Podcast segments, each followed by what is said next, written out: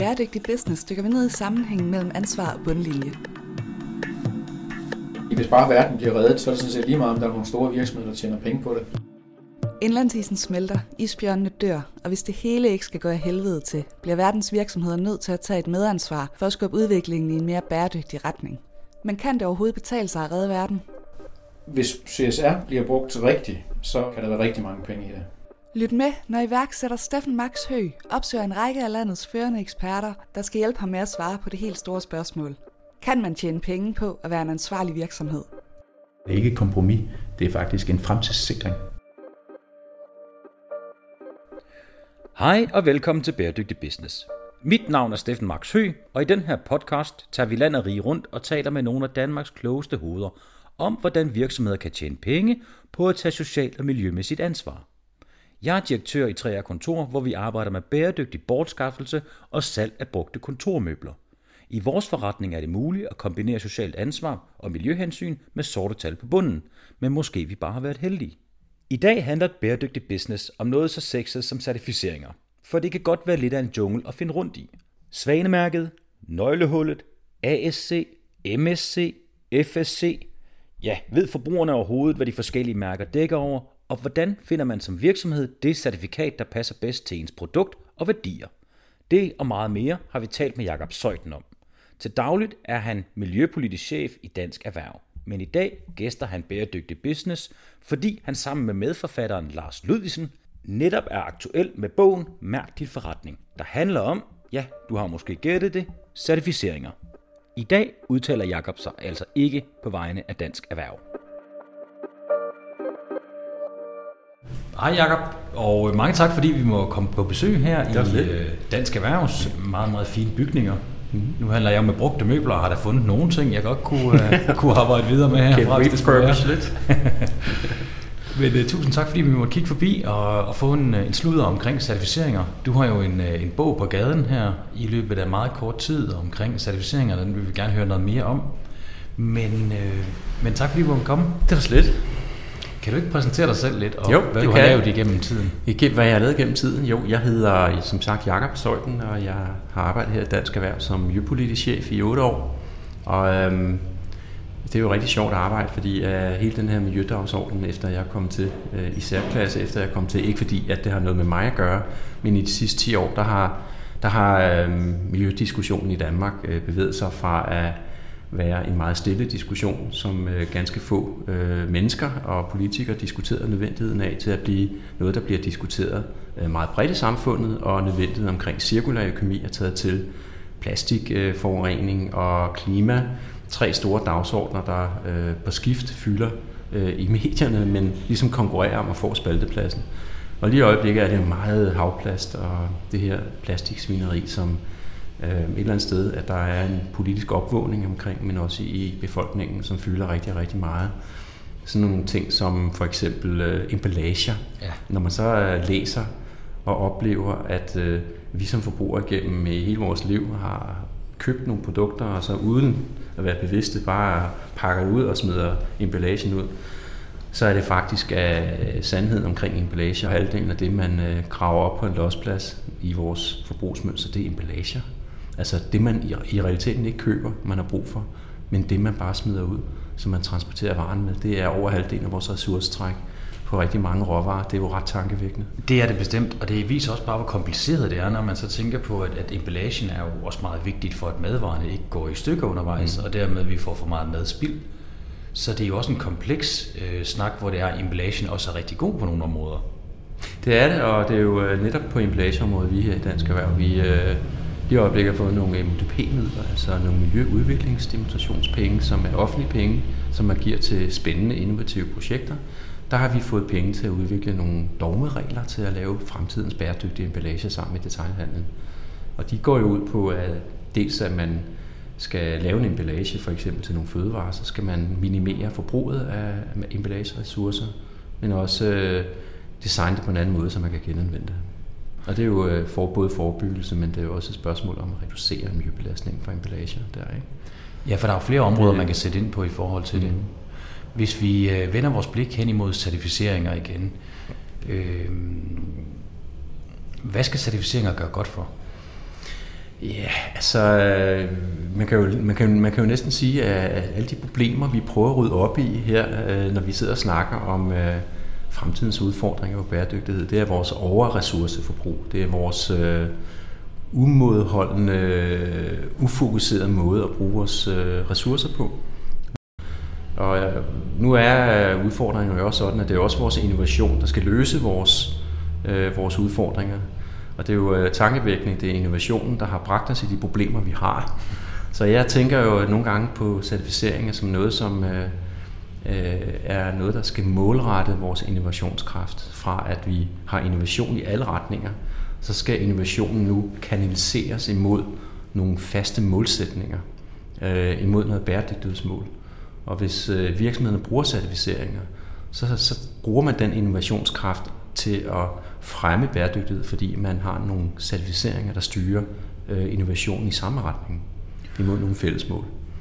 Ja. Og det vil sige faktisk, at certificering er også noget, der både fortæller virksomheder, hvordan de skal arbejde med tingene, men de fortæller jo i høj grad også, hvad man skal lade være med. Og det er jo det sidste, det der med, hvad man skal undlade, som er en vigtig ting inden for en indsats med certificeringer.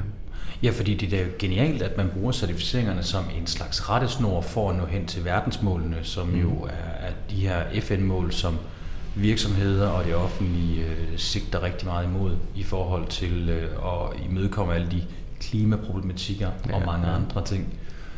Men begrænser det ikke innovationen, hvis det er, at man har låst sig fast på nogle bestemte certificeringer? Kan man ikke så at sige få svært ved at tænke ud af boksen? Jo, det, det, det, det kan gælde for nogle certificeringer, men vi har jo også brug for, at øh, virksomheder skal have en eller anden form for standard at arbejde efter, så de bliver klar over, hvad der fører til, at man gør det bæredygtigt rigtigt. Vi har jo en, en stigende konkurrence. Øh, jeg kan lige vende lidt tilbage til det der med, øh, med hæmning af innovation, men jeg vil lige bore lidt i det her med, at vi har en stigende konkurrence og en stigende opmærksomhed omkring det at, øh, at arbejde med bæredygtighed, og især vil man som virksomhed jo også gerne arbejde med bæredygtighed, for at man kan markedsføre sine varer bæredygtige. Og hvis nu man ikke bruger certificeringer, der, der er det jo, kan det være rigtig svært at, at, at skabe en troværdig markedsføring, hvor jeg siger for eksempel, her har jeg med et bæredygtigt produkt at gøre. For hvis du ikke har certificering, så giver dig den nødvendige dokumentation.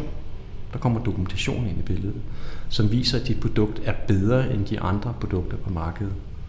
Så kan du få problemer med markedsføringsloven og vildledningsparagraferne. Og det er jo vigtigt, det er en ting, certificeringerne kan.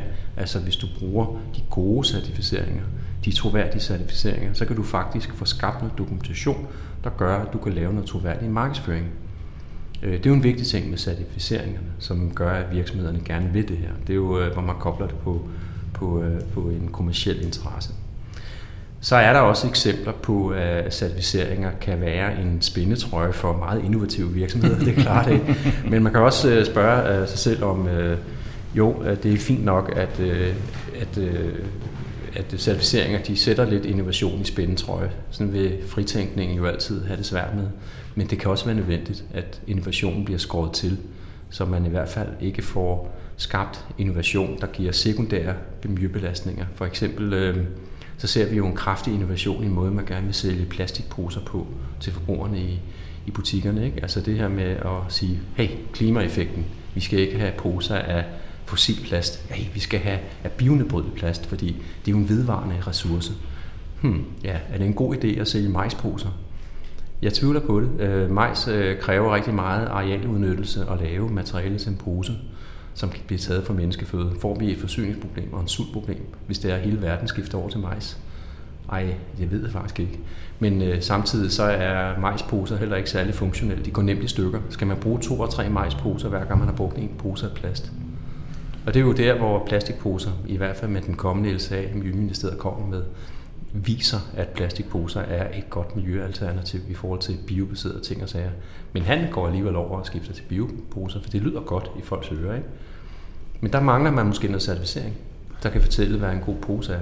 Og det giver jo rigtig, rigtig god mening, fordi at, øh, man kan jo ikke forvente, at forbrugeren kan afkode alle de her forskellige informationer omkring, hvad for nogle poser, der er gode, og hvad for nogle, der ikke er. Det er ikke lang tid siden, min egen skønne mor kom hjem med en pose, der var bionedbrydelig, og fortalte mm. mig, at den kunne man smide ude i marken, og så vil der ikke ske noget Smuk. som helst. Og, og jeg er ikke stensikker på, at hun har fået alt data med derfra, men Nej. historien fik hun i hvert fald.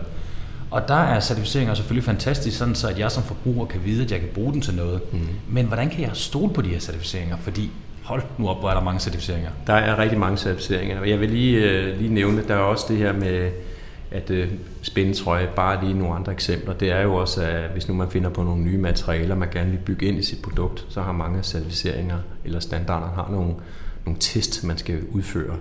Og de her test passer måske ikke til de nye materialer, man gerne vil have ind. Nano er et eksempel. Der er mærker, der er forsigtighedsprincipper, udelukker nano, selvom mange anerkender nano for at være et innovativt materiale, der kan skabe nye forbedringer. Så vil man ikke have det ind, fordi man stadig mangler standarder til at verificere materialerne som noget, der er forsvarligt at bruge. Det er jo en udfordring. Det er en udfordring for innovationen, og det er jo øh, der, hvor man så må, ja, så må hvis man vil bruge nano, øh, som skal ind i nogle certificeringsordninger, så man må arbejde på at skabe det videnskabelige grundlag, der gør, at man kan bruge det sikkert. Det starter der, ikke? Men det her med certificeringen, og hvornår man kan stole på en certificering, det er, altså, vi er, vi er, vi er gået i gang med at skrive en bog, der handler om de gode certificeringer, og har et meget godt bud på det. Øh, det er jo øh, vores indgangskrav for overhovedet at skrive om noget om certificering, det er som det mindste af en certificering hviler på et øh, uafhængigt grundlag, eller et øh, grundlag, hvor det er en tredjepart, der udfører certificeringen. Ja, og vil du ikke fortælle noget mere om det her med tredjepart certificeringer kontra anden part og første part? Jo, øh, altså øh, man kan groft set dele, øh, dele certificeringerne op i, øh, i når virksomhederne de øh, claimer noget, en egenskab på deres produkt, de kan påstå, eller de kan claime øh, for eksempel øh, fri for GMO, eller fri for nano, eller et eller andet. Og så har de claimet det selv, men de har ikke haft nogen branche eller nogen udefra til at verificere det. Forholder sig sådan, at det her produkt er fri for GMO og nano. Ja, så virksomheden det er første, siger, det, virksomheden siger det selv, og det er en første certificering. En anden certificering kan være, når en brancheforening laver en standard til sine medlemmer, og lægger øh, niveauerne i standarden på, på på en måde, så deres medlemmer kan leve op til det. Og så står branchen for en form for certificering. Det er en anden part certificering. Og så er der så en tredje part, hvor man som, som øh, certificeringsorgan er uafhængig i forhold til kunden og producenten, der har licensen. Og der er tanken jo så, at første og anden part ikke er helt uvildige på samme måde, som en tredje part vil være. De kan være lige så troværdige, øh, men en forbruger kan have lidt mere svært ved at få den dokumentation, der kan overbevise forbrugeren. Øh, og hvis der så er dokumentation, så har der altså ikke været en helt uafhængig part inde og se på den dokumentation og kan vurdere, at det forholder sig sådan. Det, er, det kræver lidt mere end en kompetent forbruger at kunne gennemskue tingene.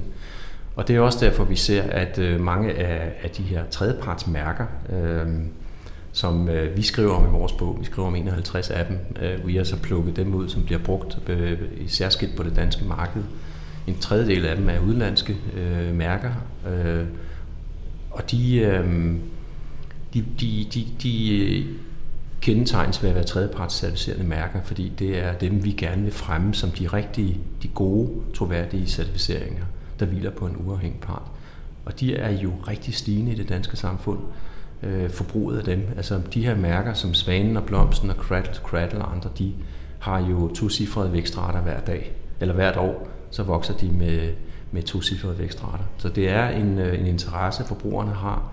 Forbrugerne har opdaget, hvad certificering eller mærker kan hjælpe dem til øh, med hensyn til at gøre et enkelt valg, et bæredygtigt valg. Ja, fordi det er jo rigtig interessant, fordi hvis jeg skulle tænke på det som virksomhed, nu har vi øh, i tre kontorer har vi øh, flere certificeringer, blandt andet øh, er vi FSC-certificeret, og det er en relativt stor proces for os at, at blive FSC-certificeret, og noget, som kræver, at vi skal øh, bruge noget krudt og noget energi på det, og ikke mindst, så koster det nogle penge. Så som virksomhed er det også vigtigt, at man får noget tilbage. Mm. Så er der noget markedsføringsværdi i at have de her certificeringer? Jamen det er der. Øh, hvis det er, at man bruger en certificering, der øh, har et vis kendskab og en vis anerkendelse hos de kunder, man gerne vil markedsføre sig overfor. Kendskabsgraden er selvfølgelig rigtig, rigtig essentiel. Øh, og det er en, øh, det er en, hvis jeg skulle ud og vælge et mærke, så vil jeg da i hvert fald kigge lidt på, skal jeg ud og bruge en masse krudt på at bruge et mærke og bygge et kendskab op hos mine kunder, eller skal jeg vælge et mærke, som har en høj kendskab, som jeg kan lige kan gå ombord i, og så gå i gang med at markedsføre og løfte mit mere salg sammen med et mærke. Det er jo nogle af de ting, som er rigtig vigtige at vurdere, når man vælger et mærke. Øh, og der er, der er jo mange af de officielle mærker, altså de mærker, der har øh, enten opbakning for en lovgivning for myndighederne, eller bliver brugt i de offentlige indkøb i dag. De har en, øh, en, en officiel status, og derved også et højere kendskab, typisk ofte et højere kendskab, som gør, at de har nogle kommersielle værdier, der gør, at man vælger dem som mærker. Hvad er nogle af de stærkeste mærker, øh, vi har herhjemme lige nu? Jamen, det, mange af de stærke mærker er de offentlige mærker. Det er jo Svanemærket, det er Ø-mærket, det er, men så er der også de udlandske mærker, som FSC-mærket er ret stærkt, og MSC og Fairtrade er gode og stærke mærker. Øh, Cradle to Cradle-mærket er også et, et troværdighedsmæssigt stærkt mærke. Det er ikke et, der har en høj kendskab i, i den danske befolkning. Der er ikke ret mange, der kender det. Øh, og der skal sådan et mærke jo selvfølgelig arbejde for at få løftet sit kendskab. Ja, og hvad er motivet for, for virksomheder at gå ind og blive Cradle to Cradle certificeret, når kendskabet er relativt lavt i forbrugernes optik? Altså det er jo øh, en styrke ved Cradle to Cradle mærket. Det er øh, deres fokus på cirkulær økonomi, synes, synes jeg personligt, er, hvor det er et af de mærker, der har en, øh, en force i forhold til alle de andre mærker. Der har de et meget mere øh, kontant fokus på at, at hjælpe virksomheder til at omstille deres forretning til en cirkulær økonomisk forretning. Øh, og så har de også øh, det her, øh, det bygger omkring et rådgivningscenter, øh, forstået på den måde, at øh, mærket er jo et, et ben i, i vugge til vugge virksomheden, hvor rådgivningsbenet koblet til mærket gør virksomheden, det vil sige, at de kan gå ud og give direkte rådgivning i forbindelse med, at man certificerer virksomheder. Og det er egentlig en meget god, stærk pakke, når man har med en helt ny dagsorden at gøre, der er kompleks, som øh, på mange måder ikke bare certificerer produktet, men involverer, at man omstiller hele produktionsapparatet og omstiller værdikæden, man samarbejder med i en cirkulær kæde. Så det er jo en kompleks forretning, man skal drive der, og der er det jo en rigtig god måde, som for eksempel Vugge til Vugge driver Krat, Krat-mærket hjemme, at de kobler rådgivning sammen med mærket og certificeringen. Det har ikke høj kendskab, øh, men det er jo nok noget, som er, fordi det er en ny dagsorden. Man kan næsten sige, at Vugge til Vugge-mærket er et nyt mærke, som skal håndtere en helt ny dagsorden. Så det er jo ikke så underligt, at måske er kendskabet af, af voksne. Vi lavet en befolkningsundersøgelse på cirkulær økonomi, hvad, hvad, hvor mange i befolkningen, der kender begrebet. Det er jo langt under. Ja, jeg tror, det, det var mellem 15 og 20 procent af befolkningen ved, hvad det er. Og det er i grunden ikke meget, når man tænker på, hvor meget det her ved i medierne, og regeringen har et advisory board omkring ja, det. Ja, ja. Og så når man så også øh, spørger befolkningen, øh, ved du, hvad cirkulær økonomi er? Er det øget ressourceeffektivitet, bla bla bla, eller er det indførsel af, af lokal mønt i, i et område i Danmark, rundt mønt, i, stedet for digitale betalingsformer? Så er der faktisk en signifikant andel af danskerne, der svarer, det er indførelsen af rundt mønt. Så, ja, ja, ja, så er der nok noget, der er noget, jeg ikke er med på. Så, det, det er jo meget det her med, at uh, som mærke eller certificering, uh, der er det jo selvfølgelig en, en, uh, en, en evolution at udvikle sig til at blive et kommersielt mærke. Det, det, det, med hensyn til cirkulær økonomi, der der er ikke tvivl om, at Cradle-mærket skal blive mere kendt, øh, som cirkulær økonomi bliver talt mere ind i befolkningen og nødvendigheden af det. Men det er også lidt en kapløb på den måde, at vi forbrugere er jo sådan nogle nydelsesobjekter.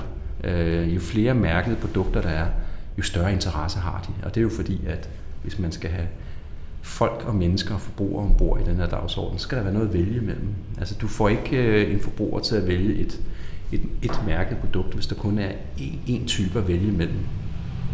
Nå, der skal være lidt forskellige med mærker på. Så kan man så sige, jeg vil have noget med mærke, men når jeg køber ind, så kan jeg godt lide at stå og kigge og tage beslutninger.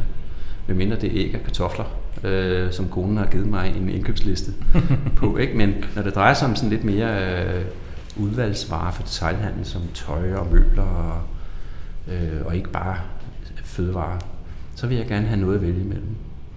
Sådan vil der være mange forbrugere, der har det. Hvis man tænker på virksomhederne, så må der vel også være noget i forhold til dokumentation. Øh, det er også noget af det, certificeringerne ligger meget vægt på. Ja. Er det ikke sandt? Jo. Men det, det ligger som, øh, dokumentationen er rigtig, rigtig vigtig. Også øh, når vi ser den her voksne konkurrence, der er øh, imellem mærkerne. Som der kommer mere voksne konkurrence mellem mærkerne, så skyldes det også, at der er en stigende interesse for mærkerne og for mærkede produkter. Øh, og så er der også flere, der kigger øh, over skulderen, om mærkerne gør det godt. Øh, og ikke mindst, når man som virksomhed gerne vil ud og markedsføre alle sine produkter, i stigende antal produkter med, med, øh, med et mærke på, så øh, hvis der så kommer en, en klage eller en vildledningssag, eller der er nogen, der gerne vil høre nærmere om, hvorfor det her produkt er mærket, så er der kun én vej. Det er at fremlægge dokumentationen for de påstande, man markedsfører sine produkter med. Og hvis du ikke har en certificering, så kan det være svært at fremlægge solid og troværdig dokumentation. Hvis man læser i øh, Forbrugerombudsmandens øh, vejledning for grøn og etisk markedsføring, så står der jo blandt andet, at øh, der er sådan tre kapitler, der hedder 10, 2 og 3. Øh, og toeren den handler om officielle mærker, treeren handler om anerkendte private, og 10.4 handler om andre mærker. Og de mærker, vi skriver om i vores bog, det er dem, der hedder officielle mærker, og så er det dem, der hedder anerkendte private. Og i 10.4, så er der noget, der hedder andre mærker. Det er branche- og virksomhedsmærker. Det er de der selfie-mærker. Mm. Øhm, og der skriver forbrugerombudsmanden, at øh, hvis du fremfører claim som miljøvenlig eller grøn eller andet, klimavenlig, så skal det hvile på en uafhængig dokumentation. Og hvis du fremfører miljøvenlig og videre, så må du meget gerne ligge, øh, dokumentere, at du ligger i den tredje del, bedste del af markedet med de produkter, du sammenligner dig med. Hvordan kan du påvise, hvordan kan du bevise det, uden at du har noget solid dokumentation? Det er jo et godt spørgsmål, hvis forbrugerombudsmanden kommer efter dig. Så derfor så er certificeringen tit det her dokumentationsgrundlag, der gør, at du kan føle dig tryg, øh, så du ikke overtræder markedsføringsloven og vildleder. Det er jo en vigtig ting, specielt når man har det her konkurrencebaserede marked med mærker. De officielle mærker, der står der simpelthen, har du svanen og blomsten på, så kan du føle dig nogenlunde tryg på, at du overholder markedsføringsloven. Men, men kommer der ikke lidt huller i osten der, hvis man for eksempel tænker på, øh, på virksomheder ala Uber for eksempel, som jo helt klart har en grøn profil, kvæg at der er færre biler, der kommer ind til byen, og der er flere, der har biler, men det er svært at dokumentere. Jo, det kan man sige. Altså, jeg, jeg kunne godt tænke mig at prøve at se, øh, opleve øh, Uber. De har lavet en, øh, en certificering for bæredygtig transport. Det kunne være rigtig interessant. Jeg tror, de ville få problemer Ja, med at hvordan? dokumentere det. Fordi øh, hvis nu man skulle lave en livscyklusvurdering af, af Uber, om det var en øh, bæredygtig transport, så vil man øh, dels skulle se på øh, klima- og miljøudledningen i forhold til transporterede kilometer fra en forbruger, ikke? Men, men man skulle også se lidt på, om man havde bæredygtig transport. Gør Uber det, at flere kører i bil og lader være med at tage transport? Gør Uber det, at flere kører i bil og lader være med at cykle? Nogle af de aspekter skal jo også ind i en livscyklus. Øh, og det gør pludselig, det er ret komplekst at, for Uber at lave sin egen dokumentation for, at de øh, kan kalde sig en bæredygtig transportform. Så jeg der vil anbefale Uber, hvis de skulle lave en certificering, eller hvis de skulle ind og claime, at de var en bæredygtig transport, det er at få lavet en solid konsulentrapport, eller finde et tredjepartscertificeret mærke, der kan, der kan dokumentere, at det er en grøn transportform med, baseret på en livscyklusvurdering. Og det er jeg fuldstændig enig i, og de har faktisk fået lavet, i forbindelse med regeringen og, øh, og deres fokus på platformsøkonomi, har man faktisk lavet nogle undersøgelser omkring det her med at, at dele transport, hvor det er, at der, som du er jo meget rigtigt derinde på, er rigtig mange aspekter, men at der er en positiv miljøgevinst ved det. Men i sådan en certificeringsoptik, så vil det være rigtig svært at give dem et stempel. Så hvis vi antager, at det er mere miljøvenligt, så vil det være super svært at give dem sådan et stempel. Er det ikke sådan lidt en, en hul i osten i forhold til certificering? Men det er jo spørgsmålet om, der findes andre måder, man kan så som forbruger øh, vælge at, at transportere sig i byen med. Der var ude i Sydhavnen, hvor man har lavet meget ganske få parkeringspladser, og der har man jo set, fordi man laver, øh, har en anden tilgang til at begrænse trafik, ved simpelthen at sørge for, at der ikke er parkeringspladser, så er folk begyndt at, at, at tage abonnementer på delbiler. Det er jo et spørgsmål, om det ikke er en øh, mere bæredygtig praksis at bevæge sig rundt på, end at tage taxaer hele vejen rundt. Ikke? Og det er jo også der, hvor hvis nu man skal vurdere, om, om Uber er en øh, bæredygtig transportform, det er jo også, man vil blive nødt til at se, om, om en form for taxaservice øh, afstedkommer allokering af folk væk fra offentlige transportmidler eller cykler. Det skal man kigge på. Men jeg tror ikke, hvis man laver delebilsordninger på abonnementsform, fordi man begrænser parkeringer, så afstedkommer det jo ikke en allokeringsskifte væk fra cykler. Så vil folk tværtom have en cykel, men samtidig også have en delbil. Ikke? Og så synes jeg måske, at, at man øh, her vil have nemmere ved at kunne få en certificering og vise, at man har en bæredygtig transportform øh, set med en helhedsbetragtning.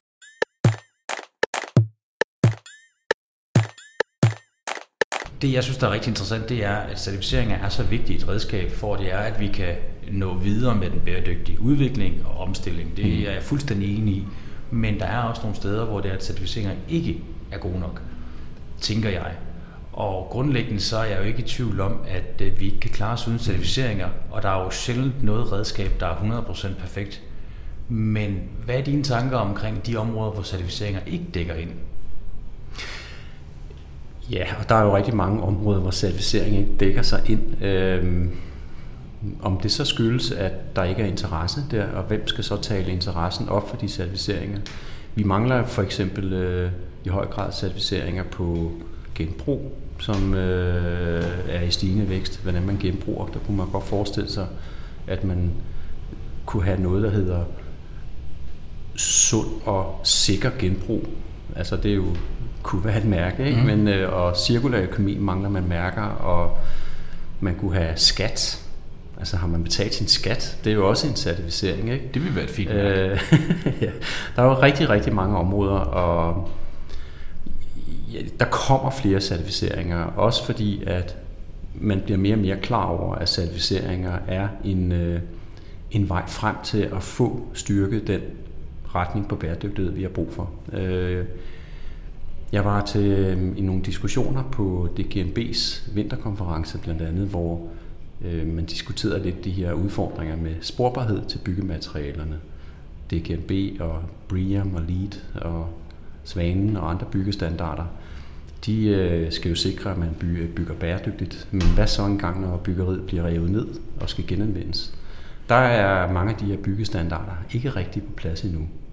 Trods at byggematerialerne de skal rives ned, eller man kan sige, de ressourcer, man bruger til byggeri, det er jo op imod 40 procent af vores ressourcetræk går på at bygge. Øh, kunne man så ikke se, at, at serviceringerne de udvikle et samarbejde, sådan at man måske øh, som fire konkurrerende certificeringsordninger, som Briam Lead og DGMB og Svanen jo egentlig er, samarbejder omkring en fælles sporbarhedsstandard, sådan at uanset hvornår en bygning blev revet ned, så havde man en fælles grundlag til at kunne genanvende de her bygninger på. Det var der i hvert fald en, en, en evolution, de her mærker kunne afstedkomme, som kunne styrke øh, mærkernes øh, værdi og betydning for cirkulær økonomi.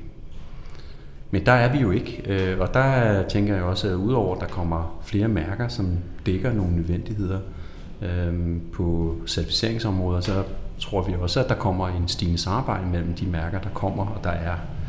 Fordi der er jo ikke øh, nogen grund til at ikke at skulle samarbejde, hvis det er, at man både kan spare ressourcer, men også kan hjælpe øh, for eksempel i samarbejde med andre mærker, hjælpe kunderne ud på eksportmarkeder for eksempel. Det ser vi, at der er nogle mærker, der gør. Der er nogle af de her kosmetikmærker, øh, øh, Soil Association og EcoCert og tre andre, de er gået sammen om at lave en, en fælles øh, certificeringsordning, der hedder Cosmos, sådan at man nu har lavet en, en, en kosmetik-certificeringsordning for, for økologisk kosmetik, der dækker hele verden. Men det, og der mødekommer de kunden. Det, der gør de så rigtig kommercielt interessante. De får også point i vores sommerfugl for det. Og så øh, er de i stand til at hjælpe mange af de her globale producenter, der laver kosmetik rundt i hele verden med deres certificeringsordning. Og er det ikke rigtigt forstået, at de styrker vel egentlig også deres eget brand og dermed deres egen værdi over for kunden i sådan en salgsoptik? Jo, fordi kunden, der afsætter til et globalt marked, får en partner, som kan følge kunden rundt på de globale mærker eller markeder. Øh, de kan komme, hvis nu man har en messe i Kina, så har man et kontor i Kina i kraft af et af mærkerne måske, eller hvis man er i et bestemt land i Europa, så vil man i kraft af, at man samarbejder, så kan man så vælge et mærke, der har kosmos-certificering. Og det hjælper, jo, øh, det hjælper jo kunderne rundt i verden med en certificering og gør det meget kommercielt interessant for helt store virksomheder. Det er jo meget de store virksomheder, der har volumen, øh, som har mange øh, typer produkter. Og volumen og typer, det er jo ofte det, der egentlig skaber en interesse og en større omstilling i forbruget.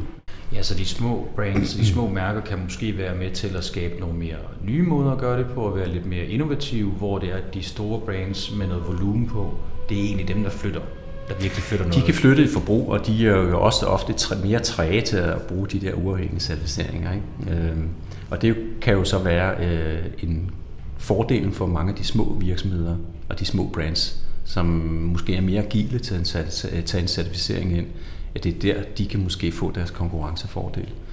Der er lavet en, en øh, Euro, øh, Eurobarometer-undersøgelse, der viser, at en relativt lille del af de europæiske forbrugere, de har tillid til de claims brands kommer med. Okay, de er sådan lidt skeptiske over for det, ja. men hvorimod man kan se på mange af de her forbrugertrends, der er, at øh, den sidste vi lavede, der bruger 69 procent af de danske forbrugere, de bruger de her øh, mærker, altså tredjepartsmærker til øh, indkøbsnavigation eller købeknapper simpelthen. Ikke? Jo, men det er jo tredjepartsmærker. Det er jo også dem, der har i forbrugerne en højere øh, troværdighed. Ja. ja, de har en høj troværdighed. De har en høj troværdighed, ja. hvorimod de her andenpartsmærker har en noget lavere troværdighed.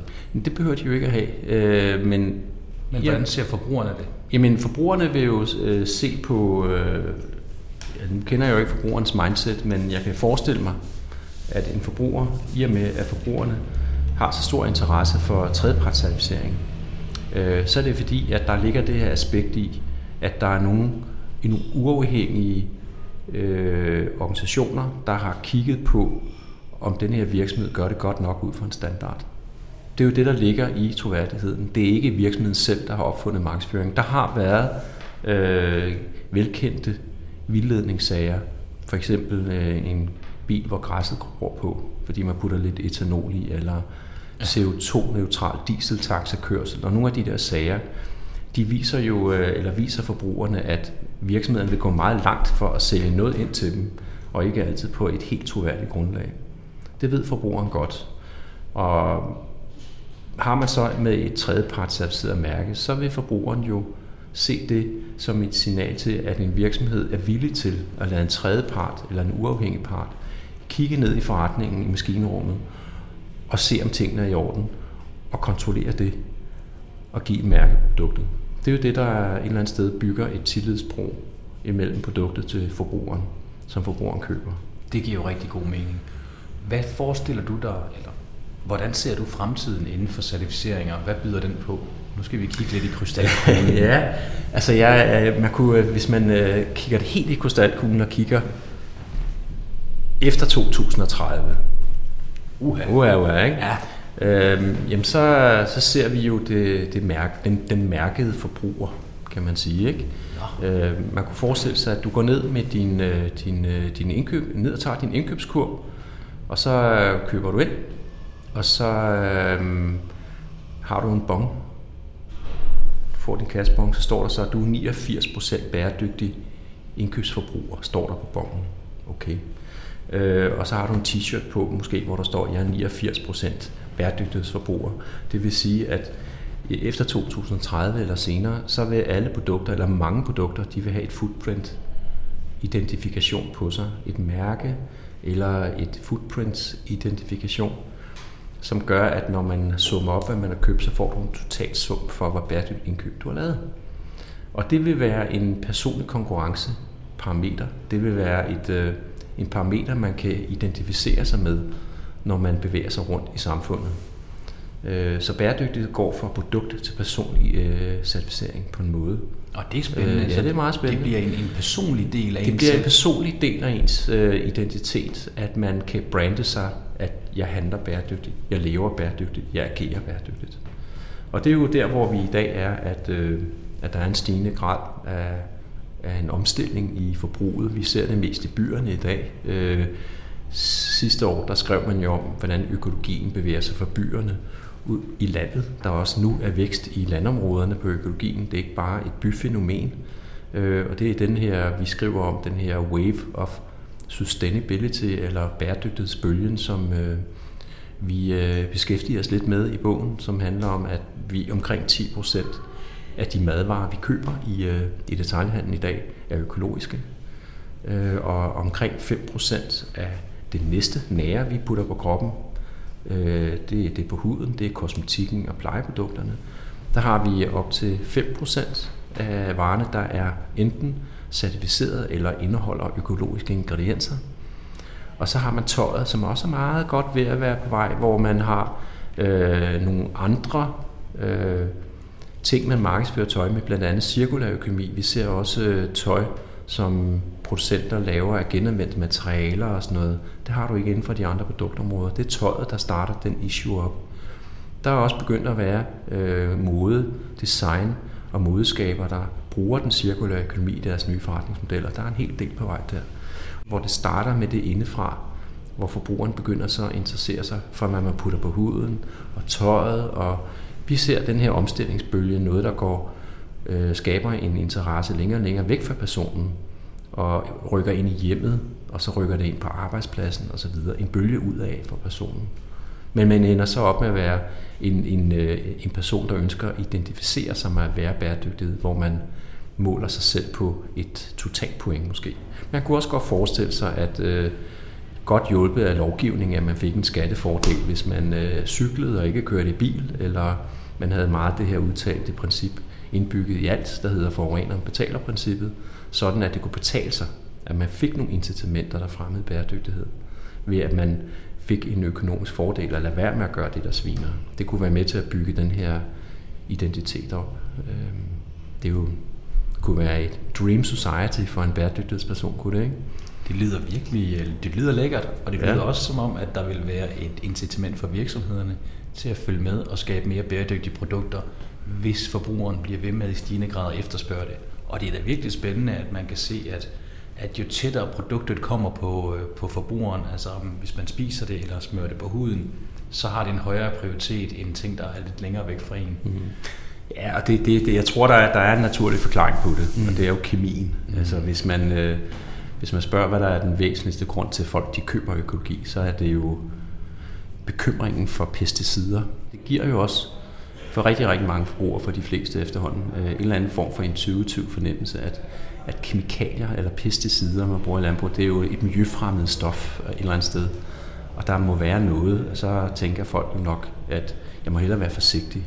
Hvis jeg er usikker, så er det jo dumt at påføre mig skade. Hvis der er tvivl, så vil jeg hellere lade være, når der er det her meget store udvalg, der er økologi, som efterhånden har en meget god konkurrencepris i forhold til almindelige varer. Ikke? Altså, der er jo rigtig meget økologi, som øh, ikke koster mere end almindelige produkter i dag. Selvfølgelig er det dyre, men nu konkurrerer man jo også på sådan nogle øh, øh indkøbsdage for økologi, hvor man sætter økologien 20% ned. Så i virkeligheden, så kan man sige, at detaljhandlen, øh, i hvert fald den del af detaljhandlen, der gør det tirsdag og torsdag, nedsætter økologien med 25%.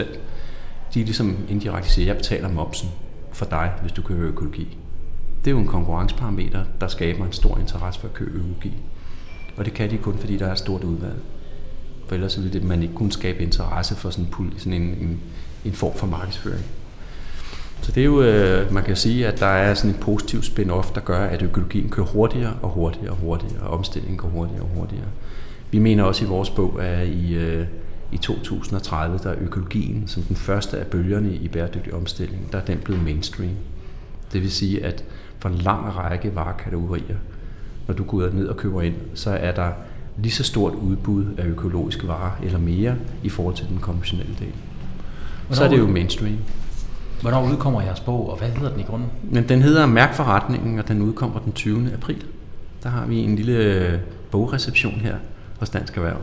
Det vil vi se frem til. Mm. Mange tak, fordi vi måtte kigge forbi. Det er også lidt.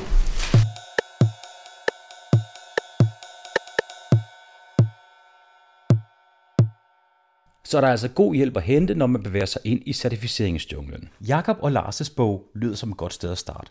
Hvis du synes det, ligger der et link nede i episodebeskrivelsen til det her afsnit. Her kan du læse mere om bogen, og du kan også købe den, når den udkommer den 20. april. I næste episode bliver vi lidt mere abstrakte, når vi skal tale med Hans Henrik Knob. Hans Henrik er lektor i psykologi ved Aarhus Universitet, og vi skal tale om mening. Og hvad er mening med det? Ifølge moderne ledelsesteori er meningsfuldhed uhyre vigtigt for den moderne medarbejders trivsel og motivation. Medarbejderne er som bekendt stadig den vigtigste ressource i de danske virksomheder, og Hans Henrik giver sit bud på, hvordan mening motiverer medarbejdere. Tak fordi du lyttede til Bæredygtig Business. Husk, du kan finde os på træerkontor.dk eller der, hvor du henter din podcast. Mit navn er Steffen Marksø, og jeg håber, vi lyttes ved.